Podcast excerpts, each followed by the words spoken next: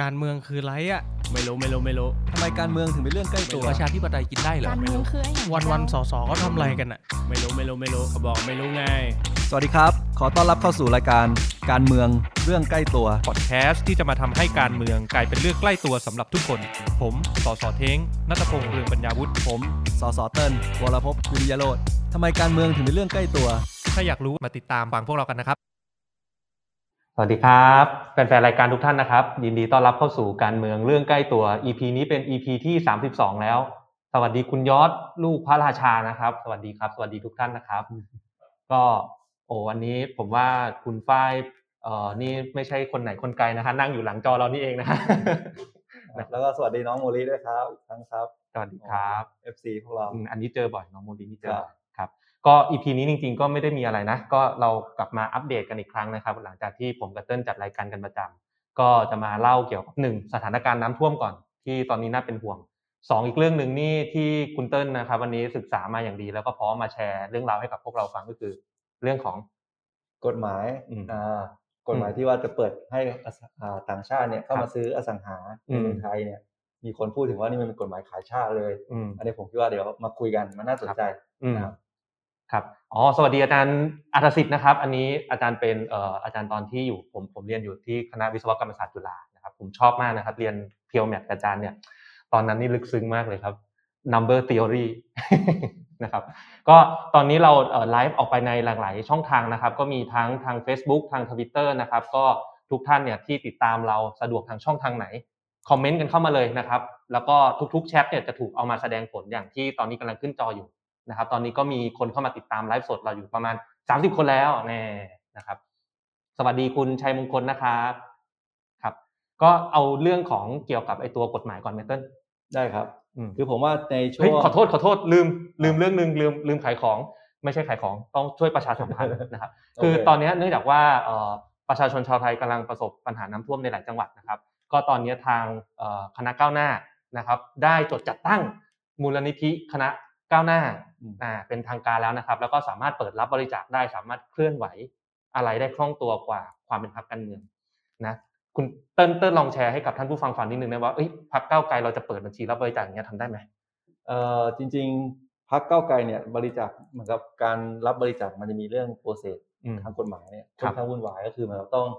มีออกเป็นใบเสร็จอืมแล้วก็ต้องมีบัตรประชาชนอืมแล้วเนี่ยมันก็เลยไม่ไม่สะดวกในการที่จะเหมือนกับจะดำเนินการช่วยเหลือ ชาวบ้านแค่เรื่องอย่างน้ำท่วมอย่างเงี้ยครับจะรับบริจาคเพื่อไปช่วยเหลือชาวบ้านตรงเนี้ยครับนำในนามพรรคการเมืองไม่ได้นี่คืครัอบข้อจำกัดในเรื่องของกฎหมายอ่าแต่ว่าก็ด้วยที่ว่าเอ่อทางคณะก้าวหน้าเนี่ยเขาทำมูลนิธิสำเร็จแล้วครับซึ่งเข้าใจว่าใช้เวลาเป็นปีนะอ่ากว่ากระทรวงมหาดไทยเนี่ยเขาจะรับ จดจัดตั้งมูลนิธิต้องผ่านมติคอรมอนะใช่อ่าอันเนี้ยแหละครับแต่ว่าพอเมื่อเมื่อเมื่อจดได้สำเร็จแล้วครับผมคิดคิดว่าก็เป็นเอ่อในพอดีกับจังหวะที่ว่ามีเหตุการณ์ภัยน้ำท่วมตรงนี้ครับนะครับมูลนิธิก้าวหน้าก็เลยเปิดรับอ่า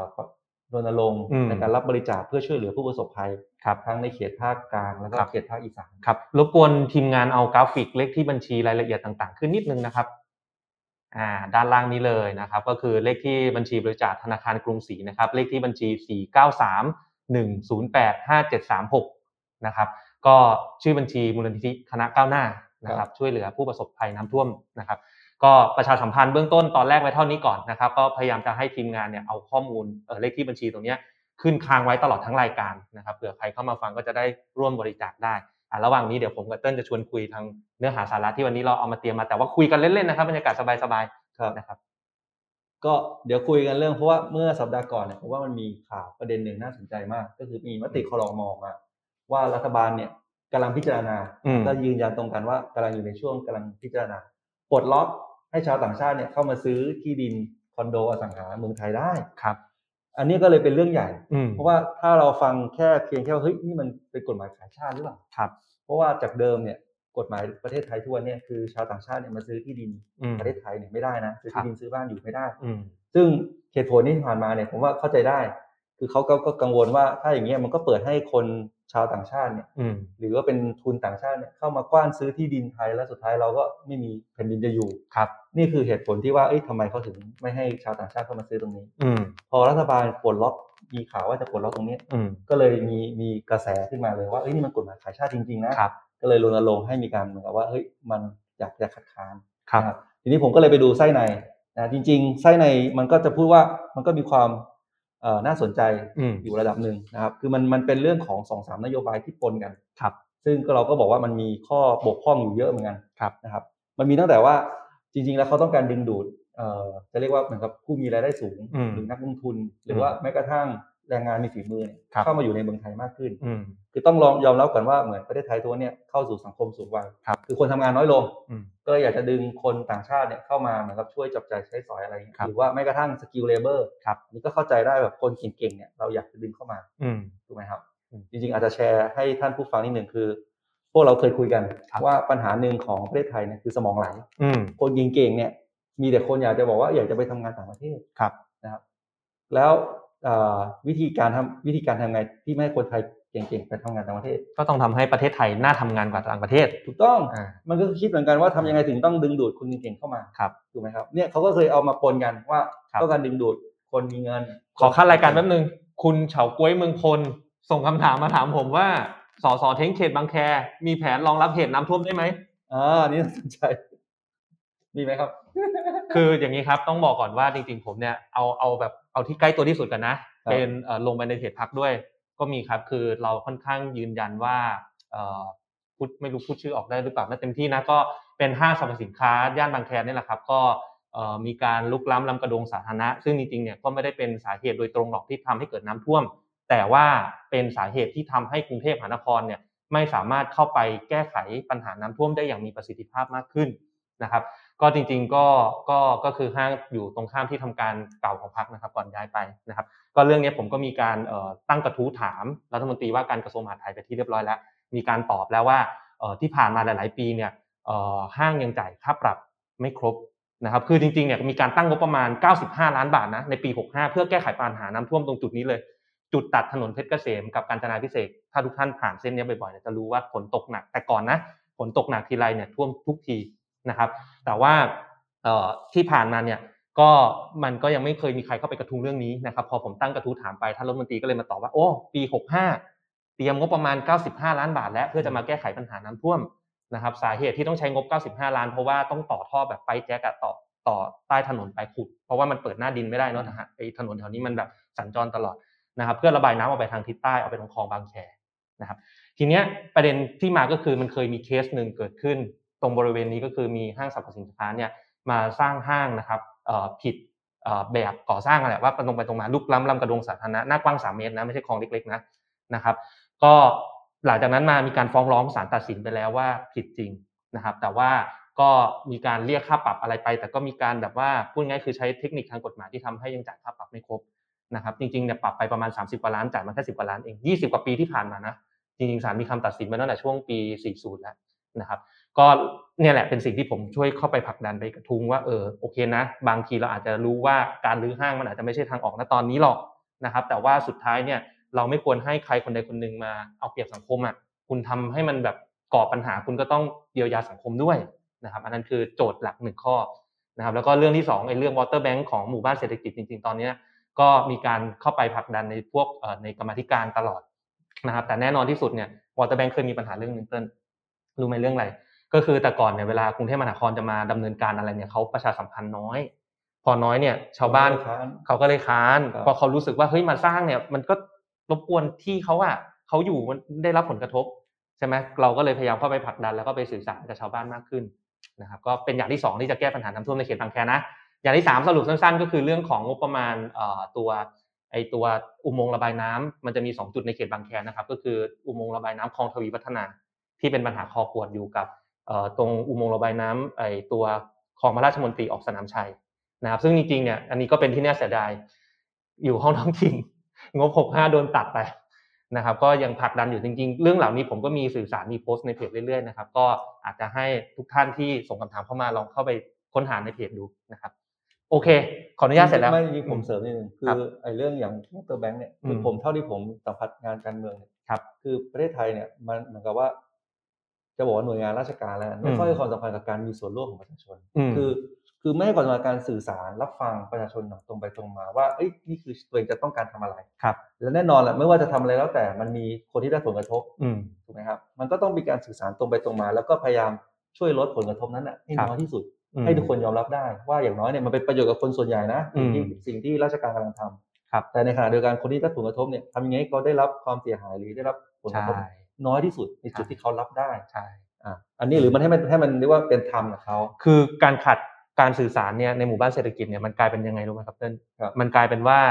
เอ่อข่าวออกไปในในในวงของแถวหมู่บ้านเศรษฐกิจเนี่ยว่าเอ่อซอยหมู่บ้านเศรษฐกิจซอยเนี้ยผมไม่เอ่ยชื่อซอยนะ เป็นตัวเจ้าปัญหาเพราะคัดค้านโครงการทำให้คนส่วนใหญ่แถวนั้นน่ะน้ำท่วมครับแต่ปัญหาเนี่ยมันไม่ได้เกิดจากคนที่อยู่ในซอยนั้นนะครับมันเกิดจากการขาดการประชาสัมพันธ์สื่อสารและเข้าไม่ถึงของหน่วยงานรัฐครับ มันทุกคนที่ใครได้รับผลกระทบเวลาจะโดนเวียนคืนที่ดินน่ะนึกถึงเราเป็นตัวเราใครๆก็คัดค้านทั้งนั้น แต่คุณไม่เคยเข้ามาสื่อสารว่าเออมันมีทางออกนะ มันมีการเยียวยาแบบนี้นะ และกลายเป็นว่าชาวบ้านขัดแย้งกันเอง อันนี้คือปัญหาที่ผมเจอในพื้นที่นะครับซึ่งจริงๆ มันก็เป็นเรื่องเดียวกันกับกฎเอ่อกฎหมายที่ที่ผมพูดนี่แหละอืมว่ามันคือรัฐบาลขาดการสื่อสารคือเรื่องนี้มันเป็นเรื่องใหญ่อืมผมบอกเลยแล้วว่ามันคือเรื่องใหญ่ที่คุณจะเปิดให้ชาวต่างชาติเนี่ยเข้ามาซื้ออสังหาได้มากขึ้นครับ แต่ว่าไม่มีการสื่อสารอะไรที่ดีพอว่าเอ้ยนี่คือสิ่งที่เอ่อ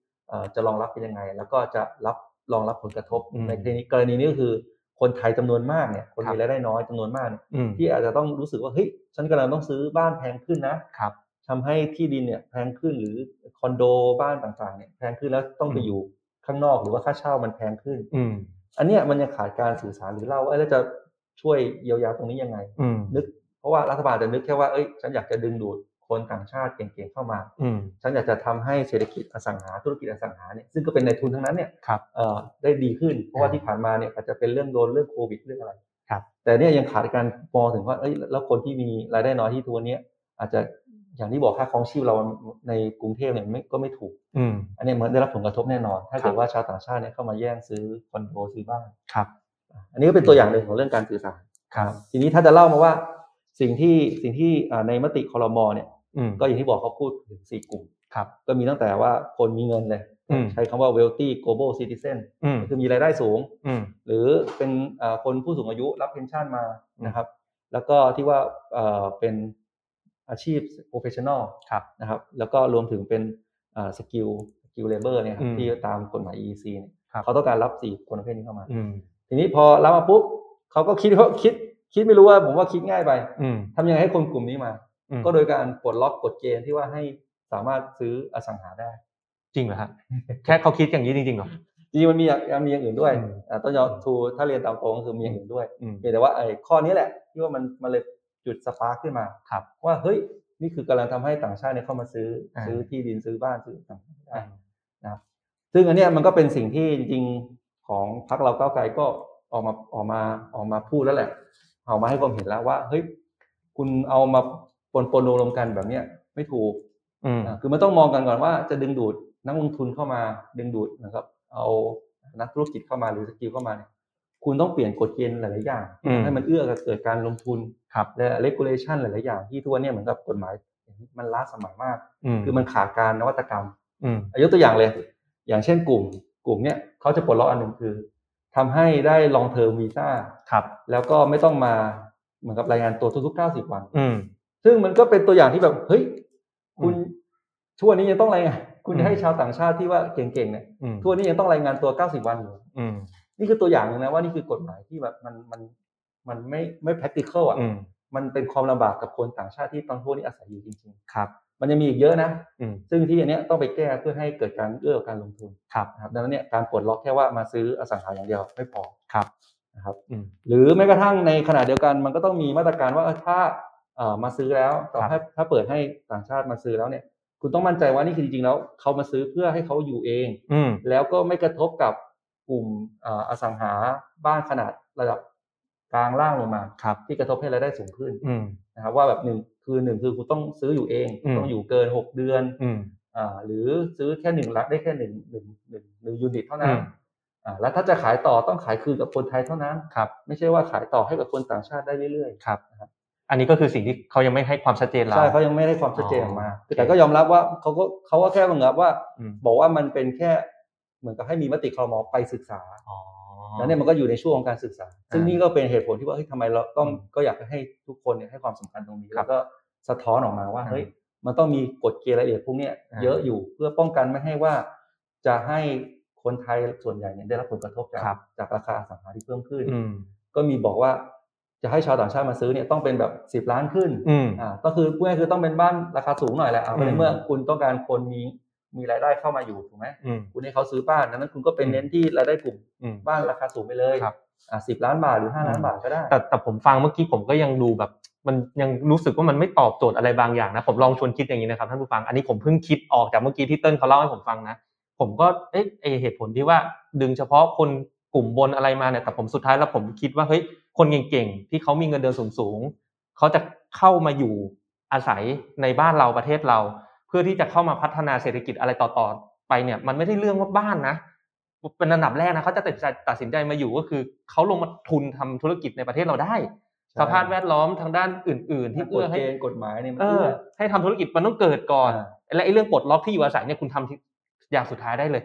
แต่ตอนนี้กลายเป็นว่าคุณพยายามมาทำไอ้เรื่องนี้ก่อนอ่าแต่ไอ้กฎเกณฑ์อย่างอื่นที่มันบล็อก กิ้งทุกอย่างในการทำธุรกิจนี่คุณยังไม่ได้ไปทำอะไรเลย ใช่ไหมก็ลองนึกภาพอย่างในปัจจุบันอย่างที่เติ้ลบอกว่า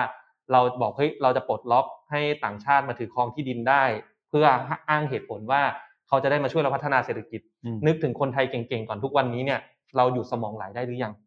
ถ้าเรายังหยุดหยุดสมองไหลตัวเราเองยังยังไม่หยุดสมองไหลออกไปต่างประเทศ แล้วเราจะดึงดูดคนต่างประเทศเข้ามาได้ยังไงใช่ไหม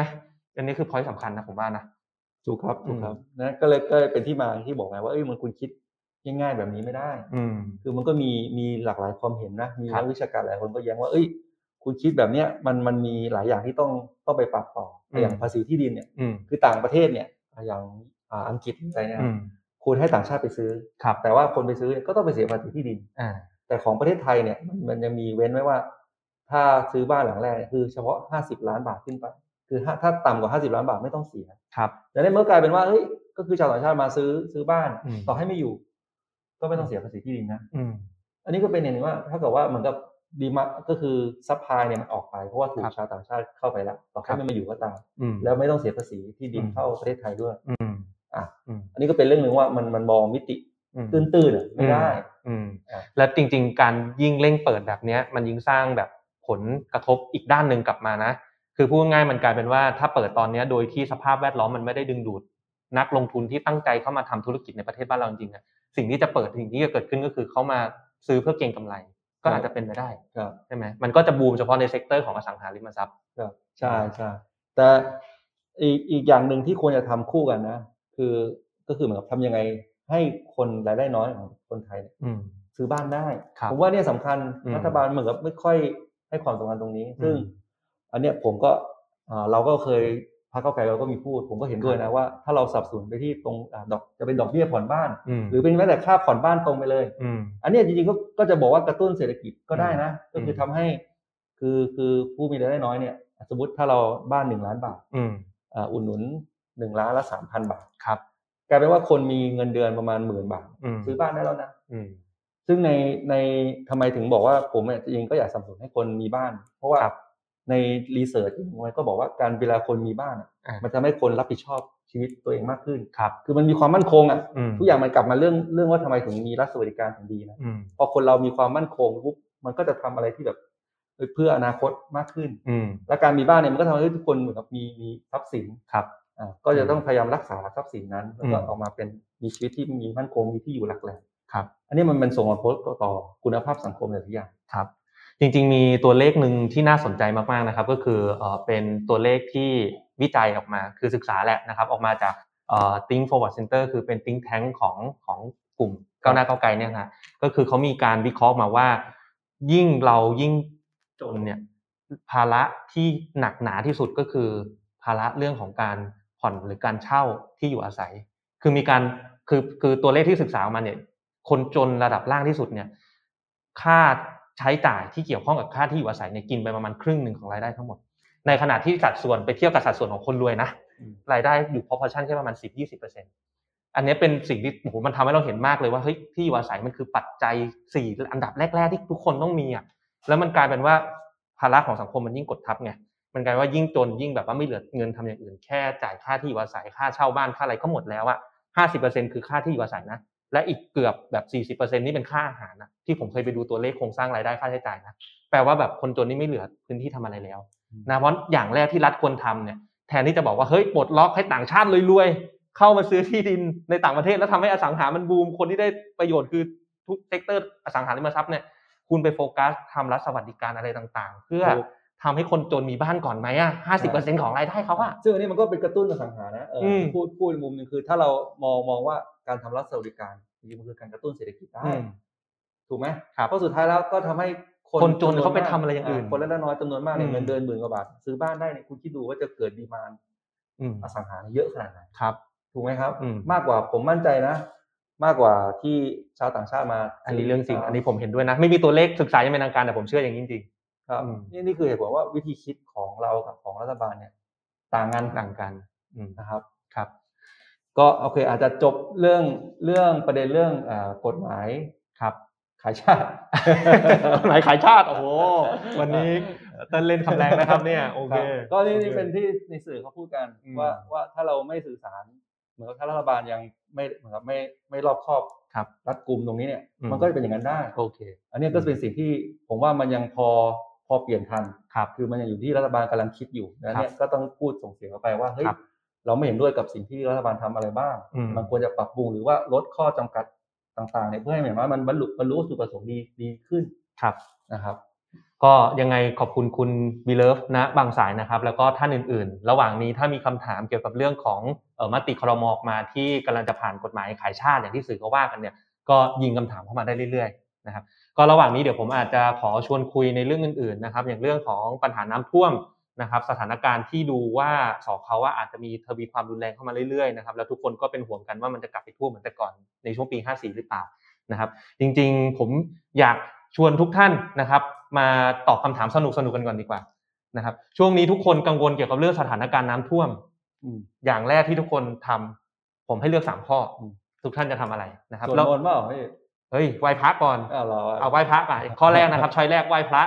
ช้อยที่สองสวดมนต์ หรือช้อยที่สามคือติดตามข่าวสารอย่างรอบด้านอ่าส่งข้อมูลกันเข้ามาได้เลยนะครับ เดี๋ยวเราจะโชว์ที่หน้าจอนะครับ จริงๆก็เอ่อเหตุการณ์นะครับ ก็ไม่ได้มีอะไรหรอกที่เราเห็นพาดหัวข่าวนะครับ ก็ถ้าทีมงานเนี่ยสะดวกก็เดี๋ยวอาจจะเอารูปภาพอะไรขึ้นได้นะครับ จริงๆก็มีข่าวก่อนหน้านี้ว่าอ่านายกไปพร้อมกับรัฐมนตรีว่าการกระทรวงมหาดไทย ไปดูปัญหาน้ำท่วมเดินทางไปไงนะเต้นนั่งเครื่องบินไปบินไปอ่านั่งเครื่องบินไปกลางแผนที่ดูบนเครื่องบินเนาะครับ อืม โอเคครับ แล้วก็พอไปถึงนะครับ ก็มีการให้สัมภาษณ์ก็ว่าเลยอืมเอามีอะไรขึ้นแห่ตอนนี้จริงจริงๆทำทำข้าราชการเนี่ยเดือดร้อนนั่นแหละไปอยู่ก็มีการแห่อะไรทำอย่างกับ โอเค แต่ก็ไม่เป็นไรเดี๋ยวอืมลองลองเอาดูภาพดีกว่าครับ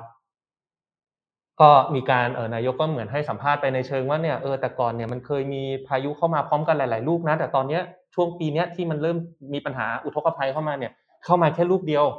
ก็ขอให้ทุกคนช่วยกันสวดมนต์ภาวนานะครับ ว่าไม่ให้มีลูกอื่นตามเข้ามาอีกอืมนะครับก็อะไรประมาณนั้นอ่าก็มีเอ่อผู้ว่าที่ผู้สมัครนะครับสกของพรรคก้าวไกลเราเนี่ยแหละนะครับอ่าที่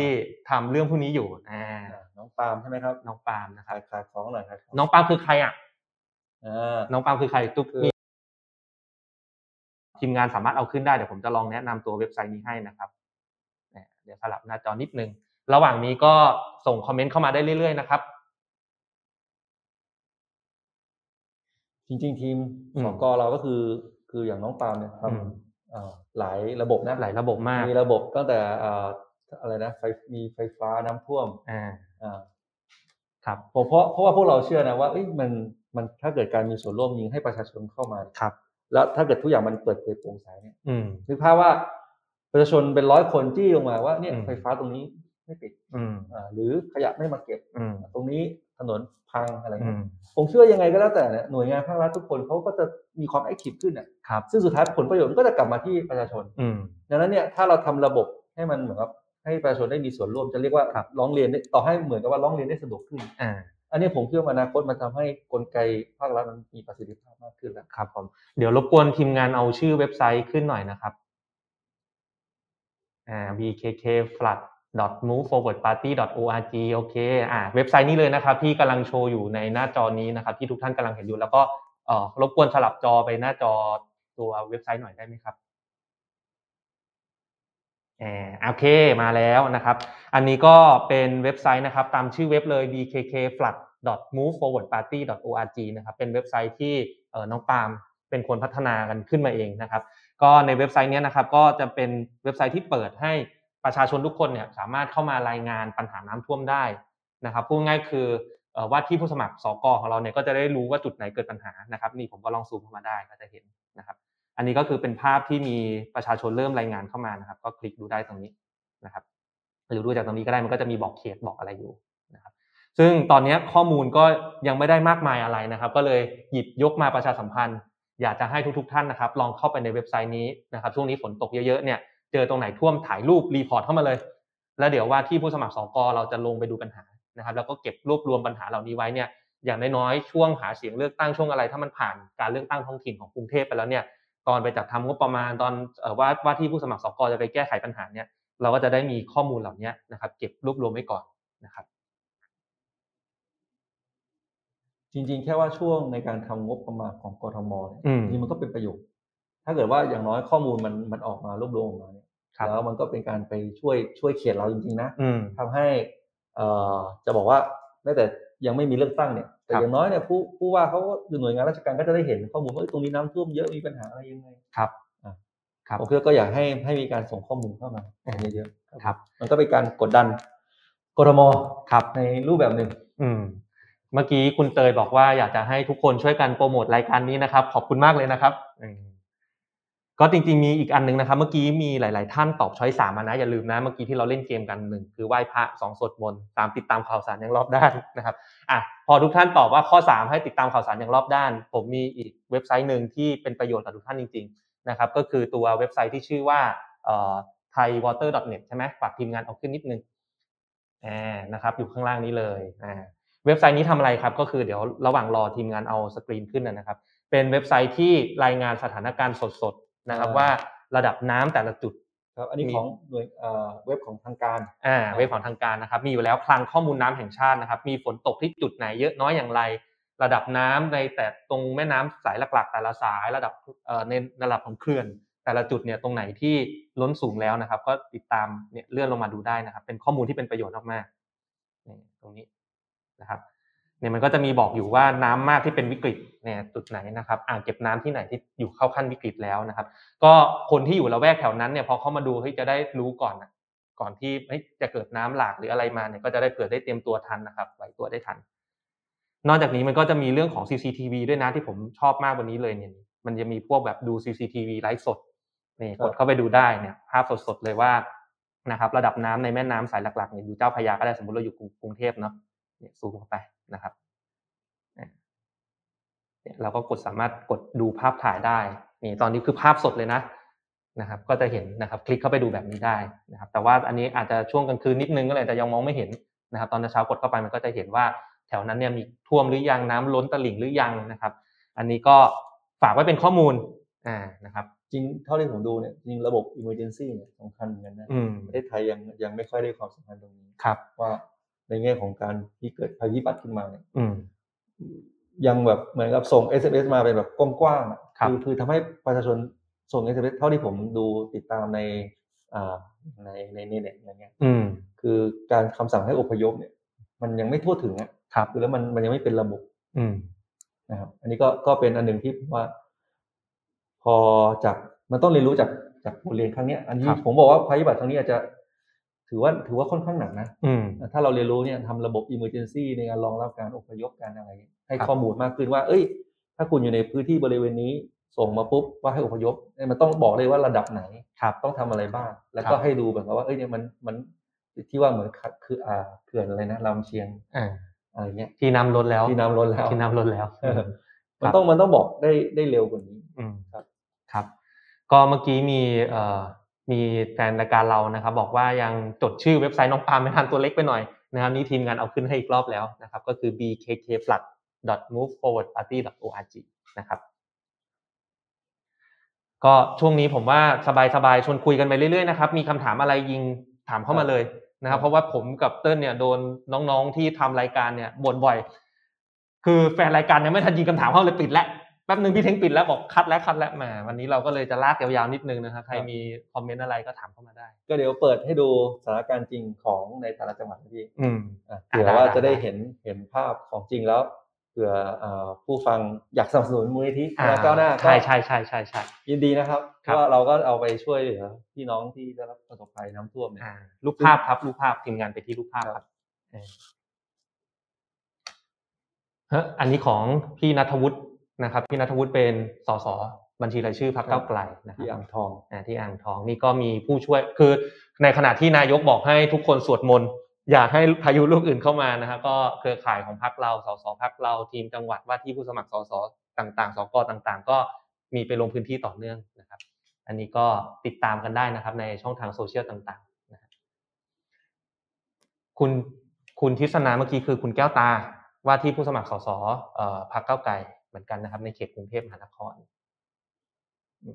อันนี้รูปจากชัยภูมิครับ อันนี้อืมจากอยุธยาอยุธยานะครับ ก็มีหลายจังหวัดในสิงห์บุรีนะ ก็มีไปมานะครับ คือมันมาเร็วจริงอืมๆในในกลุ่มลุ่มน้ำภาคกลางครับนะกับอีสานเนี่ยอืมคือได้รับผลกระทบเร็วจริง ๆ คือครับแล้วเข้าใจว่า เพราะว่าที่ผ่านมาเนี่ยเรากังวลเรื่องปีที่ก่อนๆเนี่ยมันมีเรื่องน้ำแรงอืมดังนั้นเนี่ยหน่วยงานราชการก็เลยพยายามเก็บน้ำไว้ครับ ก็คิดว่าจะแรงอีกอ่าพอแต่พอมันอย่างที่เราถ้าเราอยู่ใน เราก็จะรู้เดือนเดือนเก้าเนี่ยมันตกทุกวันครับตกทั้งวันด้วยครับดังนั้นเนี่ยพอมาปุ๊บกลายเป็นว่าปล่อยไม่ทันละครับ นี่ก็เป็นอีกเรื่องหนึ่งนะคือ จะบอกว่าแม้แต่ในเจ้าพระน้ำที่ที่ทัวร์เนี่ยมันก็เขาก็จะมีโครงการที่ว่าจะผันน้ำอืมเข้ามาซึ่งชาวบ้านก็ใช้กันเยอะอืมเขาก็ยืนยันว่า รูปน้ำเจ้าพระยาเนี่ยน้ำไม่ได้ขาดครับ มันขาดแค่การบริหารจัดการที่ดีใช่เออแต่พอการไปผันน้ำเนี่ยมันยิ่งทำให้เสียระบบสิ่งแวดล้อมระบบเยอะอืมนะครับอันนี้ผมเรื่องนี้ EA ผมเรื่องนี้ผมก็ได้ติดตามอยู่ครับครับผมก็นี่เป็นตัวอย่างแล้วกันว่าเอ้ยมันคือการบริหารจัดการน้ำเนี่ยมันต้องอืมมันต้องไม่ใช่แบบแบบที่ผ่านมาครับ ช่วงนี้ฝนตกหนักๆนอกจากน้ำท่วมมีโอ้เป็นไปได้ไหมครับว่าบางแคน้ำท่วมสาธุครับสวดมนต์อย่าให้ท่วมเลยครับ นะครับก็จริงๆนอกจากปัญหาน้ำท่วมที่เกิดจากฝนตกหนักเนี่ยผมสสเขตก็จะได้รับแจ้งมาอีกเรื่องหนึ่งก็คือเรื่องของปัญหายุงเพราะว่าพอฝนตกตกมาเยอะเนี่ยบางชุมชนนะเน้นว่าชุมชนเนี่ยมันก็จะเริ่มมีน้ำขังนะครับ โดยเฉพาะที่เป็นน้ำขังที่มันแบบไม่ไหลอะน้ำนิ่งอะตรงเนี้ยปัญหาลูกน้ำยุงลายเยอะนะครับ ก็ก็มีได้รับการประสานมาจากหลาย ๆ ที่นะครับ ก็มีคุณคุณผู้งามปัญจัก นะครับชุมชนงานปัญจักก็มีเอ่อสื่อสารเข้ามาว่าเออมันมีปัญหาเรื่องนี้อยู่ แต่ที่มันตลกมากนะ ซึ่งผมอยากแก้นะ ถ้าพรรคก้าวไกลชนะการเลือกตั้งกรุงเทพนะ ไปแก้ระเบียบกรุงเทพมหานครที่ว่าด้วยว่าต้องมีคนเป็นไข้เลือดออกถึงจะเข้าไปฉีดยุงได้เนี่ยอ่าผมไม่เก็ตอะเออมันควรจะฉีดเพื่อให้คน preventive ป่วยอะป่วยก่อนป่วยก่อนฉีดถึงจะเข้าไปฉีดคือไม่เข้าใจคือแล้วแล้วเราอะคุณเออเติ้ลนึกออกไหมครับท่านผู้ฟังนึกออกไหมเราเป็นผู้แทนราษฎรนะครับเราก็ตอบว่าเฮ้ย เฮ้ยคือเราก็ตอบไปตามระเบียบว่าระเบียบปัจจุบันมันเป็นอย่างนี้ ประสานเขตให้แล้ว เขตแจ้งมาว่าฉีดไม่ได้ เพราะต้องมีผู้ป่วยก่อน ด่านแรกที่โดนด่าคือคนนี้ ชาวบ้านด่าเข้ามา คุณจะบ้าเหรอต้องรอให้คนป่วยตายก่อนใช่ไหมคุณถึงจะเข้าไปฉีดเนี่ยอันเนี้ยอันเนี้ยเป็นนโยบายอย่างแรกเลยที่ผมครับเชื่อว่าว่าที่ผู้สมัครสกก้าวไกลจะเข้าไปผลักดันแก้ไขคือสกแก้ได้เลย แก้ได้เลย อ่า จริงๆผู้ว่านะครับจริงๆผู้ว่าแก้ง่ายกว่านะไม่ต้องยกมือในสภาเข้าใจเข้าใจเลือกผู้ว่าด้วยอ่าเดี๋ยวมันจะเลือกสองใบใช่ไหมโอเคเลือกทั้งก้าวไกลผู้ทั้งสองใบอ่าแคนดิเดตอืมจากก้าวไกลแล้วก็อืมเลือกสกก้าวไกลครับแก้เรื่องนี้ได้แน่นอนแก้ได้แน่นอนนะครับอ่าเลขที่บัญชีก็กลับมาอีกแล้วนะครับ กลับมาขายของเหมือนเดิม แล้วก็เออวันนี้ก็มีชวนคุยเนาะผมก็มีไปลงพื้นที่มานะครับ ก็เอ่อไปลงมาที่ชุมชนท้ายวัดบุญยประดิษฐ์ นะครับซึ่งจริงๆเนี่ยอันนี้คือช่วงบ่าย ตอนเช้าก็มีไปลงที่เพชรเกษม 92 นะครับปัญหาของเอ่อชุมชนท้ายวัดบุญยประดิษฐ์นี่ก็คือเอ่อยังจัดตั้งชุมชนไม่ได้ เพราะแต่ก่อนเนี่ยคือจำนวนครัวเรือนไม่ถึง แต่ตอนนี้คือเขาพยายามรวบรวมจำนวนครัวเรือนนะก็ไปเอาพื้นที่ข้างเคียงมารวมๆกันให้มันถึงนะครับก็อยู่ในกระบวนการจัดตั้งชุมชนอยู่อืมปัญหาที่เกิดขึ้นก็คือในกรุงเทพมหานครเนี่ยมีชุมชนตกสำรวจอีกเยอะอืมนะครับคือผมในฐานะสสเขตเนี่ยเวลาที่เราเข้ามาสมัยแรกอะ ทำง่ายที่สุดว่าจะดูว่าเฮ้ยเราลงพื้นที่ครบหรือเปล่า ผมก็ไปดูในเว็บไซต์เขตแล้วก็ list รายชื่อชุมชนทั้งหมดออกมา รายชื่อชุมชนที่อยู่ในทะเบียนเนี่ยต้องเข้าไปให้ครบ แต่ปัญหาที่เกิดขึ้นก็คือยังมีชุมชนตกสำรวจที่ไม่ได้ list หรือไปขึ้นชื่ออยู่กับที่สำนักงานเขตเนี่ยค่อนข้างเยอะนะครับ ก็อย่างชุมชนทายวัดบุญยประดิษฐ์วันนี้ที่ผมเข้าไปเนี่ยเป็นครั้งแรกที่ผมทำงานมาในสองปีนี้ที่เข้าไปนี่ยอมรับเลย แล้วเข้าไปเนี่ยชาวบ้านบอกพี่มนนะครับเป็นเอ่ออสสเป็นคล้ายๆ แบบผู้นำชุมชนที่นู่นเนี่ย เขาก็เล่าให้ผมฟังว่าโหชุมชนนี้แบบ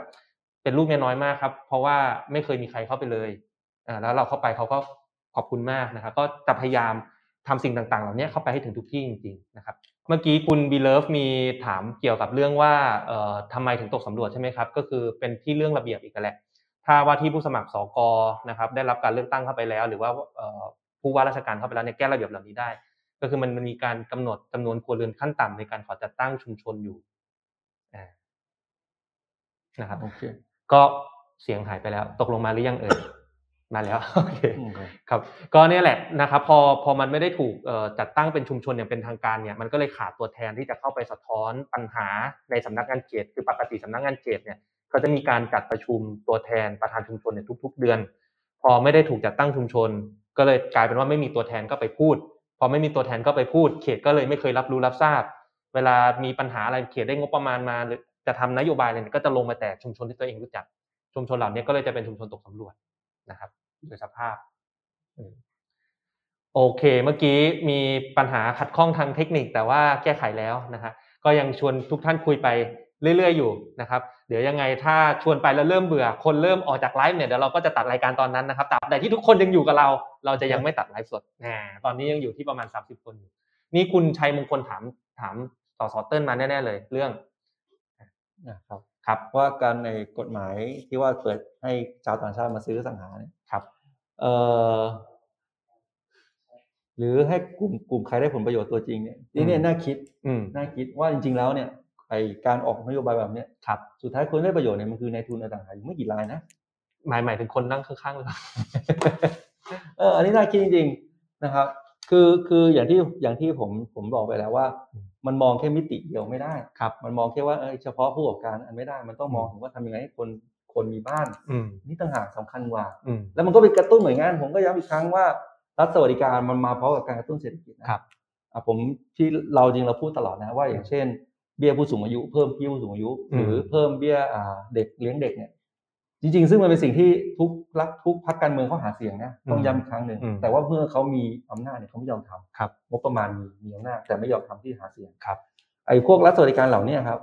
ถ้ามันเกิดขึ้นมาเนี่ยจริง ๆ มันก็จะเกิดเกิดการกระตุ้นเศรษฐกิจเพราะทุกอย่างมันก็แน่นอนคนมีนึกภาพคนมีรายได้น้อยเนี่ยเขาได้สวัสดิการเข้ามาอืมเขาก็ไปจับจ่ายใช้สอยมันก็คือเกินหมุนเวียนอืมดีกว่าที่ว่าไปทำอย่างโครงการอะไรหลายๆอย่างที่ว่ามัน มันเอ่อนึกภาพตัดถนนหรืออะไรเงี้อืยมมันก็ไปกระจุกกลับไปยังผู้รับเหมาไม่กี่คนครับนะครับอ่าหรืออย่างมาตรการอย่างเงี้ยมันก็กระจุกกลับไปที่เอ่ออืมนายทุนไม่กี่คนครับแต่ถ้าเกิดว่าเอ่อให้ผู้มีรายได้น้อยซื้อบ้านได้อืมอันเนี้ยโอเคมันก็กลับไปที่ผู้ประกอบการอสังหาเหมือนกันแต่อย่าครังบน้อยมันทำให้ความเป็นอยู่ของคนไทยส่วนใหญ่อืมมันดีขึ้น เพราะเขามีบ้านอืมอ่าครับ น้องโมลีบอกว่าอยากให้พี่ๆนะครับ ผมกับเติ้ลเนี่ยอัปเดตการทำงานกรรมาธิการได้ไหมอ่าครับ เอาของใครก่อนเอาของพี่ก่อนนะของของผมก่อนนะของผมจริงๆเนี่ยตอนนี้ก็ต้องบอกว่าปัญหาที่ผมผลักดันอย่างจริงจังในกรรมาธิการเนี่ย มันอาจจะไม่ได้เข้าข่ายกรรมาธิการติดตามงบที่ผมทำอยู่เท่าไหร่ ผมก็เลยเอ่อส่งเรื่องต่อไปให้กับพี่วุฒินันท์นะครับ ที่อยู่กรรมาธิการปกครองนะครับ ไม่ว่าจะเป็นเรื่องของเอ่อตัว ไอการก่อสร้างโกดังสินค้าขนาดใหญ่ในพื้นที่สีเขียวที่ผิดกฎหมายของหมู่บ้านปารวีในเขตบางแค ตอนนี้นะครับ หลังจากผ่านกรรมธิการไปแล้วเนี่ยก็คือทางชาวบ้านบางส่วนเนี่ยได้เอาบันทึกในที่ประชุมที่ผมได้ให้ความเห็นไว้พร้อมกับสำนักการวางผังเมืองกรุงเทพเนี่ยไปร้องศาลปกครองต่อแล้วว่าเอ่อคำสั่งทางปกครองนะครับเป็นภาษาทางกฎหมายนะคำสั่งทางปกครองที่สำนักงานเขต ได้ออกใบอนุญาตก่อสร้างโกดังสินค้าแห่งเนี้ย ผิดเจตนารมณ์กฎหมายหรือไม่นะครับ ซึ่งส่งไปที่ศาลปกครองกลางนะครับ ก็เนื่องจากว่าพอเข้าศาลไปแล้วเนี่ยตามรัฐธรรมนูญคือ นิติบัญญัติเข้าไปยุ่งไม่ได้แล้ว ผมไม่สามารถนำเรื่องนี้เข้ากรรมธิการได้แล้ว ก็เป็นดุลพินิจของศาลนะครับก็หวังแต่ศาลท่านจะให้ความเป็นธรรมกับชาวบ้านนะครับแต่แน่นอนที่สุดเราค่อนข้างมั่นใจ จากคำคำฟ้องที่ยื่นไปนะครับ ทุกท่านอาจจะไปหาในเพจผมได้จริงๆในเพจพักก็มีลงนะคำฟ้องที่ยื่นไปเนี่ยถ้าลองไปอ่านดีๆ เราคิดว่าเราหนักแน่นมากนะมันบันทึกมันชัดเจนนะว่าคุณ คุณออกใบอนุญาตก่อสร้างผิดเจตนารมผังเมืองแน่นอนนะครับอันนี้ก็เป็นหนึ่งเรื่องที่ขับเคลื่อน เรื่องที่สองในกรรมธิการปกครองก็คือเรื่องของน้ำท่วมนะครับแถวๆนี้เองในเขตบางแคนี่แหละนะครับ ก็อันนี้ยังไม่ได้ไปถึงขั้นตอนไหนนะครับ แต่ว่ามีการลงบันทึกในที่ประชุมวันนั้น ก็คือมีสำนักการระบายน้ำนะครับกรุงเทพรองปลัดกทม มีผอเขตบางแคเดินทางมาด้วยตนเองนะครับ มาชี้แจงในกรรมธิการจริงๆ เราเรียกเอกชนนะครับ คนที่ลุกล้ำลำกระดงเนี่ยโดยตรง เข้ามาที่กรรมธิการด้วยนะ แต่เขาไม่มา คือเราตั้งใจให้เวทีนี้เป็นเวทีกลางจริงๆนะ เวทีกรรมธิการเวลาไลฟ์เออเอามาประชุมเนี่ยเราไลฟ์ถ่ายทอดสดด้วยนะ ให้ทุกคนมาชี้แจงหลักเหตุผลของตัวเองในที่ประชุมนะครับ แต่เขาไม่มาพอเขาไม่มาเราก็เหมือนเออก็เลยก็เลยถามคำถามชี้แจงเรียกคำตอบได้แค่ทางหน่วยงานรัฐ ซึ่งก็ได้ข้อสรุปในที่ประชุมว่าทางสำนักงานเขตบางแคเนี่ยเดี๋ยวจะทำหนังสือไปเรียกเก็บค่าปรับส่วนที่เหลือให้ครบ นะครับเพื่อมาชดเชยเยียวยาปัญหา แล้วเดี๋ยวก็หาทางออกต่อไปว่าจะแก้ไขอย่างไรนะครับ เพราะว่าณตอนนี้เท่าที่ทราบข้อมูลก็คือ ไอ้ลำกระโดงหลักสาธารณะเนี่ยที่ทางทางห้างเขามาสร้างลุกล้ำเนี่ยมันยังไม่มีการต่อเชื่อมกับกับถนนเพชรเกษมพูดง่ายคือน้ำจากถนนเพชรเกษมเนี่ยมันระบายเข้าไปไม่ได้ ก็อาจจะเฉพาะหน้าเนี่ยอาจจะไปประสานดูว่าต่อเชื่อมได้ไหมในในคุณลุกล้ำเนี่ยแต่ให้น้ำมันไหลผ่านนิดนึงอะไรอย่างเงี้ยนะครับ อันนี้ก็เป็นผลการดำเนินงานของผมที่ผ่านมาอ่าของเต้นบ้างดีกว่า ครับ ก็มีจริงๆอย่างที่ผมเล่าเมื่อวานก็ไปกับร่วมงานของกรรมาธิการพัฒนาการเมืองเนี่ยไปลงพื้นที่สมุทรสาครรับฟังปัญหาอืมผมว่ามีมีสองสามเรื่องที่ผมว่าน่าสนใจครับก็คือเขาก็มีพูดถึงว่าเฮ้ยมันควรจะรณเอ่อฝากไปท้วงรัฐบาลให้เริ่มเปิดโรงเรียนได้แล้วครับโอเค ล่าสุดเนี่ยสบคเขาก็มีมติออกมาว่าเปิดเฉพาะเด็กเล็กครับอันผมว่าก็เป็นเรื่องที่ดีอืมแต่จริงๆอะผมอยากให้มองถึงขั้นเปิด เปิดโรงเรียนแบบประถมอะไรเลยอืมเพราะว่าสิ่งที่เขาพูดมาน่าสนใจมากคือ คือคุณไม่สามารถเหมือนกับถ้าคุณเป็นพ่อแม่ที่ต้องทำงานครับ แล้วคุณไม่ไม่โรงเรียนปิด อืมสุดท้ายก็ไงเขาก็ต้องส่งลูกๆเขาเขาเนี่ยไปอยู่กับปู่ย่าตายายต่างจังหวัดครับ ถูกไหมครับนั่นทำให้เนี่ยเป็นสถาบันครอบครัวเนี่ยมันหายไปอืมนี่เป็นเรื่องใหญ่นะนี่เป็นนี่ก็เป็นกระทบระยะยาวด้วยอืมนะครับ ผมว่ามุมเนี่ยสิ่งที่รัฐบาลก็ต้องเปลี่ยนวิธีคิดแล้วว่าจะครับปิดโรงเรียนหรือตลอดเวลาเนี่ยไม่ได้อืมนะครับหรือแม้กระทั่งอย่างแอนติเจน เนี่ยอืมผู้อ่าก็มีผู้ประกอบการในสมุทรสาครเนี่ยครับเขาก็พูดถึงมาว่า เอ้ย มาตรการในคุณบังคับให้ทำโรงพยาบาลสนามหรืออะไรเงี้ยหรือว่าแอนติเจนเนี่ยจริงๆมันเป็นค่าใช้จ่ายของธุรกิจภาคอุตสาหกรรมเนี่ยเยอะมากอืมนะครับ ซึ่งซึ่งมันก็สอดคล้องกับสิ่งที่ผมพยายามพูดตลอดว่าครับแอนติเจนมันควรจะเป็นสวัสดิการทั่วหน้าได้แล้วใช่ใช่อันนี้ถูกไหมครับเองจงว่าใครอยากจะตรวจอืมหนึ่งสัปดาห์เนี่ยเขาต้องตรวจได้เองใช่ได้ เพราะยิ่งตรวจเยอะจริงๆมันก็คือการลดการแพร่ระบาดอืมแล้วมันก็จะกลับมาจะเปิดโรงเรียนเปิดห้างค้าขายเลิกเคอร์ฟิวได้เลยอืมอ่ารับมือมือถึงขั้นว่ารับนักท่องเที่ยวได้เลยด้วยซ้ำครับเศรษฐกิจจะได้กลับมา เพียงแค่ว่าคุณให้ทำให้แอนติการเข้าถึงแอนติเจนเนี่ยครับเป็นสวัสดิการทั่วหน้าครับ เปลี่ยนวิธีคิดเนี่ยผมว่ามันมันจะได้ทั้งทั้งลดการแพร่ระบาดอืมแล้วก็ได้การเศรษฐกิจด้วยครับ เพียงแค่ใช้งบประมาณอ่าทำให้แจกแอนติเจนนะครับครับครับ แล้วก็ใช้ได้ผลด้วยเร็วด้วยอ่าอ่านี่คือสิ่งที่สิ่งที่ต้องพูดอีกครั้งผม ถ้าใครฟังผมพูดในสภาก็อาจจะฟังผมพูดเรื่องนี้หลายหลายรอบแล้วนะครับผมก็ยืนยันว่า จนกว่ามันจะกลายเป็นสวัสดิการทั่วหน้าตรงเนี้ยอืมก็ก็ยังต้องกดดันรัฐบาลกันต่อไปครับผม ก็เมื่อกี้มีคำถามเพิ่มเติมเข้ามาจากคุณบีเลิฟหน้าบางสายนะครับ ก็คือสอบถามเข้ามาว่า ที่ตกสำรวจเป็นชาวบ้านที่เขาย้ายออกจากชุมชน หรือเป็นคนย้ายเข้ามา แล้วทำให้จำนวนครัวเรือนไม่ครบเออเรียนตามตรงอย่างนี้ครับ ส่วนใหญ่เนี่ยชุมชนลักษณะเนี้ยในเขตบางแคเนี่ยเป็นคนในพื้นที่จริงๆ เป็นผู้สุอยู่อาศัยเก่าแก่นะ แล้วก็ลักษณะว่าพอเอ่อครอบครัวเขาขยับขยายนะครับ รุ่นต่อรุ่นน่ะมีคนแต่งงานเข้ามาใหม่ เขาก็สร้างบ้านปลูกติดติดติดติดกัน มันก็เลยก่อตัวขึ้นมาเป็นชุมชนผมเดินเข้าไปเนี่ย ชี้หลังนี้อะคนนี้เป็นพี่ชี้หลังนี้คนนี้เป็นน้อง ชี้หลังนี้คนนี้เป็นญาติ นี่คือสภาพชุมชนจริงๆของคนในพื้นที่นะครับ แต่ว่าจำนวนครัวเรือนมันยังไม่ถึงอ่าเท่านั้นเองนะครับ ก็จริงๆเมื่อกี้มีเอ่อขอเลขที่บัญชีขึ้นมาใหม่ซึ่งเดี๋ยวก็ให้ทีมงานทยอยขึ้นเรื่อยๆนะครับเฮ้ยเรื่องเรื่องนี้ด้วยเรื่องกรรมาธิการเมื่อกี้ผมลืมเล่าไปเรื่องหนึ่งจริงๆเนี่ยอย่างไอ้เคสที่เรียกเข้ากรรมาธิการปกครองเรื่องไอ้เรื่องห้างลุกล้ำลำกระโดงเนี่ย ถ้าศาลรัฐธรรมนูญไม่ตีความว่าพรบคำสั่งเรียกในโทษอาญาเนี่ย ขัดรัฐธรรมนูญนะ เอกชนยอมมาพราะถ้าไม่มาตามคำสั่งเรียกกรรมธิการเนี่ยมีโทษอาญา แต่คุณคุณเห็นไหมพอศาลรัฐธรรมนูญบอกว่าเฮ้ยพรบคำสั่งเรียกที่มีโทษอาญาเนี่ยใครไม่มาตามคำสั่งเรียกกรรมธิการอะ ไม่ต้องมาก็ได้ มันเลยทำให้เฉพาะหน่วยงานราชการเท่านั้นน่ะที่กรรมธิการจะเรียกได้ เพราะอะไรก็เพราะว่าถ้าไม่มาผิดหนึ่งห้าเจ็ดไม่ทำตามสภาพบังคับตามกฎหมาย แต่พอเป็นหน่วยงานเอกชนไม่มีอะไรบังคับ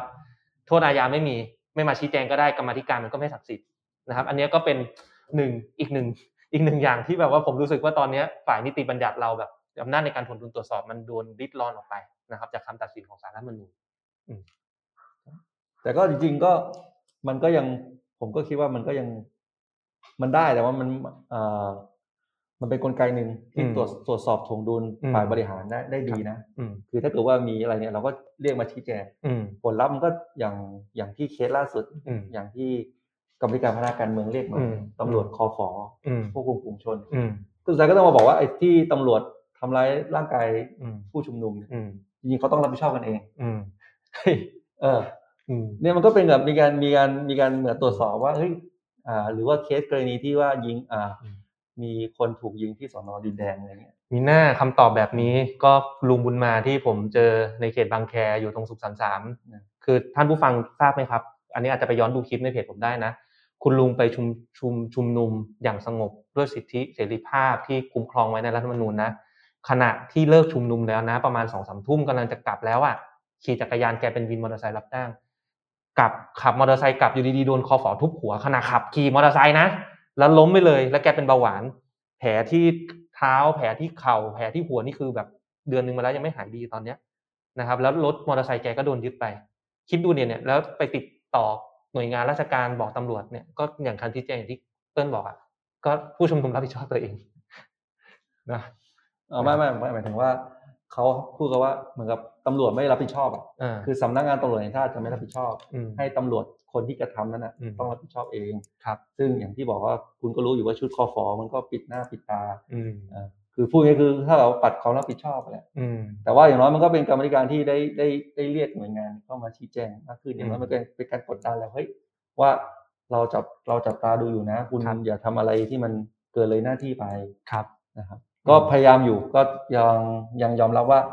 หลายอย่างเนี่ยมันยังมีอะไรที่ต้องต้องขยับเยอะครับนะครับ โดยโดยเฉพาะรัฐบาลชุดนี้ครับนะครับ ที่ว่าเขาอาจจะยังคิดไม่ได้ว่าคิดว่าประชาชนคือเจ้าของอะ อืมเออผมว่ามันกลับมาที่คำประเด็นนี้นะครับถ้าเขาคิดว่าประชาชนคือเจ้าของอืมประเทศตัวจริงครับ เขาจะไม่ทำแบบนี้อืมนะครับ ลองลองคิดในมุมเลยว่าถ้าเราเราเป็นรัฐบาลเราจะทำแบบเดียวกันหรือเปล่าครับเราจะให้ไปสวดมนต์หรือเปล่า โอเค สุดท้ายนะครับ ตอนนี้ก็เราเห็นแล้วนะฮะว่ายอดผู้ชมกำลังลดลงเรื่อยๆนะฮะเราอาจจะลากยาวเกินไปนะครับ ก็ยังไงวันตอนนี้ผมเอ่อขอกำลังอยู่ในรูปแบบการกระบวนการในการปรับรูปแบบรายการใหม่ก็ยังไงขอขอบคุณแฟนๆรายการทุกคนนะครับ วันนี้นี่โหมี engagement มีการโต้ตอบกันเยอะมากเลยนะครับ ยังไงอย่าลืมฝากเม้นต์ฝากไลค์ฝากแชร์ แล้วก็ติดตามรายการเราในตอนต่อๆไปด้วยนะครับครับครับสำหรับ EP นี้ยังไงผมกับเติ้ลนะครับ ขอลาไปก่อน ครับขอบคุณนะครับทุกท่านมากเลยครับครับสวัสดีครับ ถ้าอยากรู้ว่าทำไมการเมืองถึงเป็นเรื่องใกล้ตัว อย่าลืมมากดติดตาม กด subscribe เพื่อรับฟังรายการของพวกเราได้ที่ YouTube Apple Podcast Spotify หรือช่องทางอื่น ๆ ที่ทุกท่านสะดวกอย่างจูฟก็ได้นะครับสำหรับใครที่ต้องการติดตามการทำงานของพวกเราสองคนอย่างใกล้ชิด เพื่อทำให้การเมืองกลายเป็นเรื่องใกล้ตัวมากขึ้น ก็เข้าไปกดไลค์กดติดตามแฟนเพจของพวกเราได้ที่สสเทงนัตพงษ์เลืองบรรยาวุฒิและสสเติ้ล วรภพวิริยโลดแล้วพบกันใหม่ใน EP หน้า สวัสดีครับ